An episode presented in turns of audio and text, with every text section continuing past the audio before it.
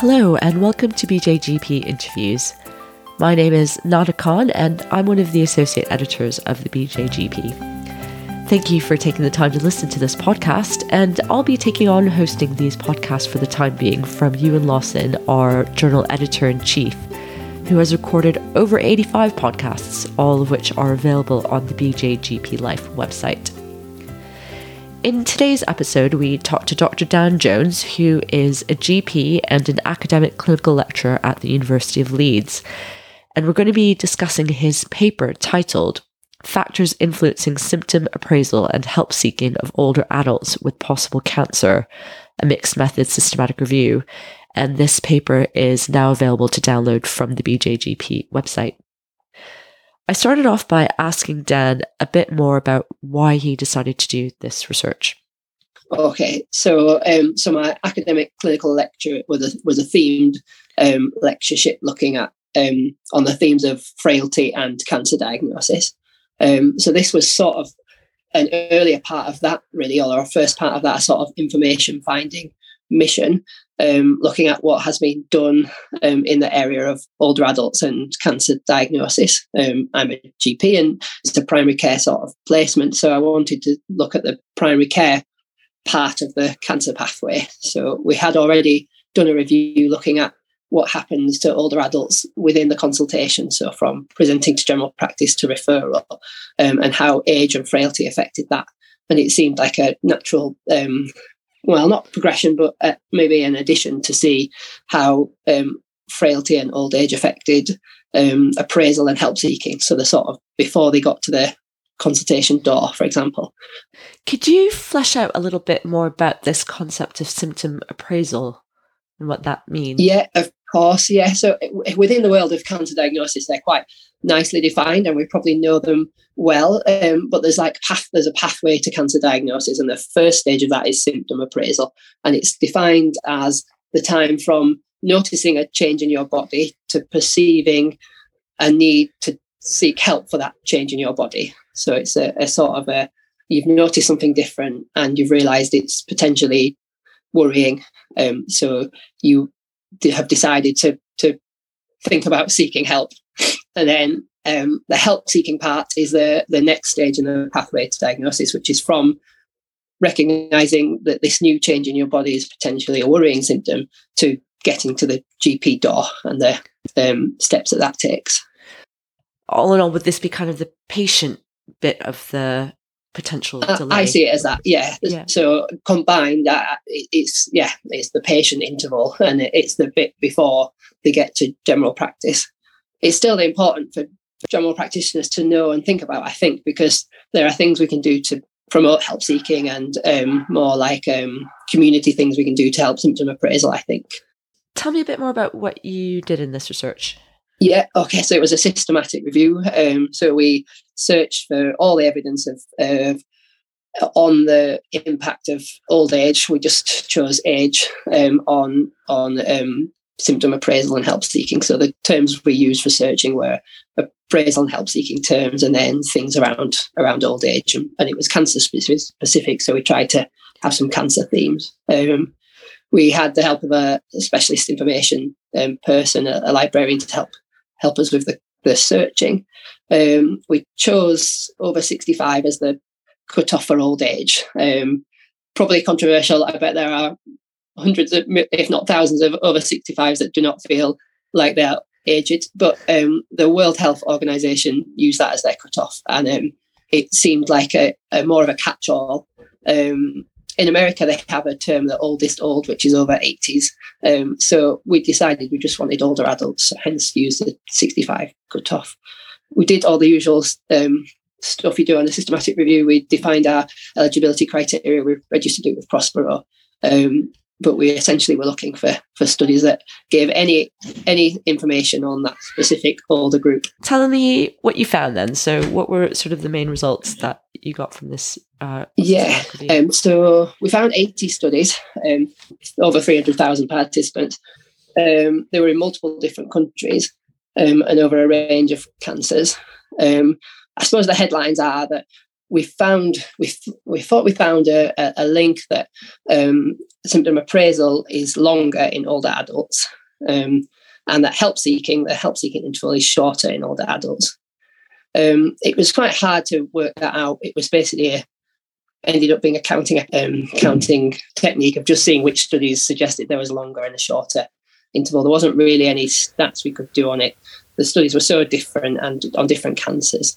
Um, but there was looking at the, the results and the, the um, diagrams, it certainly seemed like older adults had a longer appraisal interval and a, and a shorter help seeking interval. If we looked at that in more detail, even when help seeking was shorter in older adults, we found um, lots of potential barriers to um, older adults seeking help, and we thought they were important to bring out. Um, the studies were quantitative and qualitative, and the results sort of combine them both. But um, when we looked at help seeking, the barriers, despite having a shorter overall interval, we thought the barriers included things like having family and friends either um, prom- prompting or or suggesting not to seek help, um, having competing priorities, specifically caring for spouses came up a lot if they were caring for frailer older people, um, fear and embarrassment about cancer and cancer treatments, a, a, a, sort of we termed it fatalism. It's been used in that way before, but sort of a, a, a thought that life's events are predetermined and cannot be changed. Hence, there's no point in seeking help. Um, patients' comorbidities came up a lot as a as a barrier to help seeking, um, and a desire or a feeling of not wanting to bother doctors or waste their time. And there was lots of evidence of older adults self managing their symptoms first, trying pain relief over the counter remedies um, time before seeking help. So, tell me more about this interplay between um, symptom appraisal and multi-morbidity. So, did any of the papers yeah. look at that in any detail? They did, and that was a key. One of the key findings really I was going to come on to tell you about. So, within the symptom appraisal section, the two things we thought that affected that was symptom awareness. So, patients just not really knowing that a symptom was a red flag of cancer, but then interpreting those symptoms. Um, patients seem to often put their their new symptoms or their bodily changes that they've noticed down to old age, um, so specifically that, or down to their comorbidities. So as we get older, we're more and more likely to have other comorbidities, and and they can mask or present in a similar way to to cancers. And you you know you could think of a hundred examples, couldn't you? But COPD causing breathlessness and a cough, and lung cancer causing breathlessness and a cough both caused by smoking. Um, you know, heart failure just causing general fatigue, shortness of breath. Um, there's, there's, you could, you could list hundreds, couldn't you? And there was, there was lots of examples of patients thinking, "Oh, my new cough is just my, my COPD," or, or it might even be, you know, their, their ACE inhibitor for their hypertension, or um, they've, they've blamed it or put it down to other, other things, and therefore not sought help or delayed seeking help. So that sounds like a really complex problem that's not going to be easy to unpick or solve. So you mentioned that there are two aspects of that. So people don't recognize it as a red flag. And then the second aspect was putting down symptoms to old age or multimorbidity. So the red flag bit, maybe you could target with, uh, you know, advertising campaigns or something to make people aware of these cancer red flags that we recognize, but so that they recognize it. But what could we do in terms of the second aspect of that, where people maybe rightly or wrongly ascribe their symptoms to what else is going on in their lives? Yeah, good. So, yeah, I agree with that, Nada. I think um, I can't think of a specific a sort of be clear on cancer message that was targeted for older adults. So, I think that is something that could be done and maybe should be done. Cancer is most common in in older adults. It's a disease of older people. So, so why why not target specifically those those symptoms or, or older adults? So, I think we should do that. Um, what we do about interpretation is, is, much harder, isn't it? Specifically, the fact that they've not got to the GP door yet. Um, however, the very fact that they're having they've got comorbidities means they're, they're more likely to have regular contact with their GP, um, aren't they? They're, they're, going to be having medication reviews, they'll be having blood tests, they'll be having um, just chronic disease annual reviews and perhaps having with an awareness that we're incredibly busy and over, overstretched and um, time is short, perhaps that is an opportunity. It might not even be done by the general practitioner. Sometimes practice nurses could could highlight or ask specific, you know, especially for example, if it's a COPD annual review, and we know that COPD is caused by smoking, as is lung cancer, could ask some some questions about have you had these symptoms. So I feel that the annual review is a good good way to to get at this, um, but it would mean being proactive, which we're good at in general practice, but it requires time, doesn't it? But you, you mentioned that so this the symptom appraisal interval was longer and the help seeking interval was shorter. Is that right? Yeah. Yeah. Yeah, but I still felt there was there was something to target with the barriers there, hence the, the thinking about help seeking as well. Um, it, even though it suggested it was shorter in older adults, there were still things we could do to improve it. Um, yeah, that, that came out in the review. But yeah, overall, compared to younger people, it seemed that they did seek help quicker.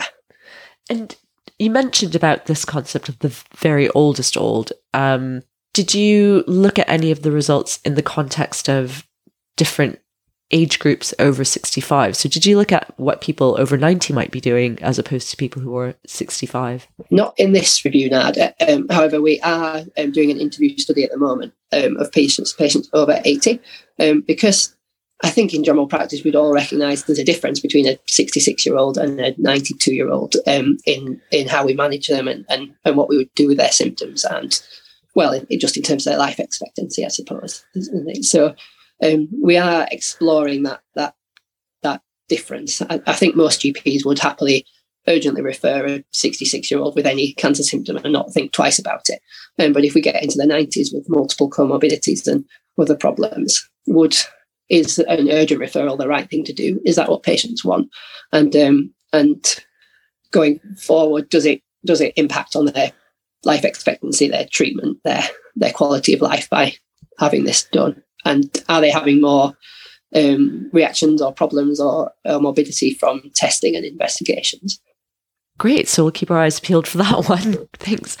Um, so, are there any other key findings that you wanted to highlight coming out of this review, or any yeah, anything else you wanted to just pick up on? Yeah, I suppose the only other thing that I mentioned right at the end of this paper was that it wasn't specifically in any way or, or linked to any any um, results specifically, but frailty, dementia, you know, the frailty syndrome, um, dementia, cognitive impairment, um, and comorbidities came up a lot um, throughout both reviews we've done so far, um, and how they interact with each other and interact with cancer appraisal, help seeking, referral, and recognition is is as yet unexplored. I think almost entirely. Comorbidities we're getting there. We're starting to do that, um, but dementia and frailty symptoms syndromes, we haven't really looked at how they can how they affect um, cancer diagnosis and, and appraisal and help seeking. So I think that is a real like um, area of research that we need to focus on or, or look at. Um, and it, as I say, it's hard to. It was we were saying when we wrote the results and the implications. Do we even mention this because there wasn't really specific points, but it was just throughout the papers and throughout the review, you saw it and, and recognised it. Um, so we we did put it in as a final thing to think about for future research and uh, and and how they interplay with each other as well is uh, is interesting. We touched a bit about some of the implications for practice, but do you have any advice for patients or for jobbing GPs about what we should be doing in people who are older in terms of helping them with the, the symptom appraisal and help seeking behaviors or delays? Yeah, um, I, I, if there is an opportunity to um, educate patients in their in their chronic reviews or, or in any any consultation, I, I always smile at a very unrealistic model of the consultation that was something like called the, the extraordinary potential of the consultation. Davis. And it was and it and Davis, yeah. And it's almost an impossible model. But I, I think if there is spare time in a consultation, things like educating about cancer red flags in, in older adults or just checking that fatigue and weight loss are, you know, things that old adults, older adults might not even think to mention, just asking about them might might find cancer cancer cases or, or, or at least make them aware that they're they're red flag symptoms. So exploring things like that that are potential red flags but more vague but very common in older adults that might be helpful um, and is there stuff we can do in the waiting rooms or or information posters about about red flags specifically for older adults or or the legitimizing of help seeking there, there might be simple things like that we can we can do, can't we, to our, our own Be Clear on Cancer messages specifically for older adults to try and, and help uh, encourage appraisal and help seeking, I suppose. Yeah, I, I, I think about this a lot now. That how does this help the normal GP, given that it's before they've got to general practice? But I, I suppose knowing that even when they've got the fact that when they've got to your door, you know there's been this period beforehand, which is potentially more troublesome in older adults, makes might make GPs think uh, more seriously about the symptoms that they've got. And so ha- perhaps just awareness that this period is here and it could potentially be longer might be helpful too. Can I ask you just to summarize some of the key findings in a few sentences? So tell me just what, what the paper was about and what your main findings were. Okay, so um, we've undertaken a, a, systematic review which included eight, 80 studies looking at the effect of old age on um, appraisal of symptoms and help seeking. Um, we found overall that old age um, may be associated with a longer um, appraisal interval and a shorter help seeking interval. Um, but even within the help seeking interval, there were barriers that we found to um, seeking help, and specifically to older adults. These, these were having a carer role, the influence of friends, friendly and friends, uh, family and friends, um, fear and embarrassment, and a desire to not um, waste a doctor's time, as well as a period of self management often. Um, there are things we can do with it in primary care, um, and we've touched on them. Okay, great. Well, that's a great note to end on. So, all that remains is for me to say thank you very much. And thank you very much for listening to this BJGP podcast. The original research article can be found, as I've mentioned earlier, on bjgp.org, and the show notes and podcast audio can also be found at bjgplife.com. Do share if you've enjoyed it, subscribe in all the usual places from your podcaster of choice. And apologies today for sounding like death warmed up. It's been a really bad combination of a cold and being double COVID and flu jabbed yesterday. And one last thing to mention the BJGP Research Conference returns on Friday, the 31st of March 2023. The conference is going to bring together UK and international general practice research, and we'll have some great opportunities for networking at the event. The abstract submission site is up and running, so if you'd like to present your work, then please do visit the website, which is available through the BJGP Twitter account. Thanks again for listening.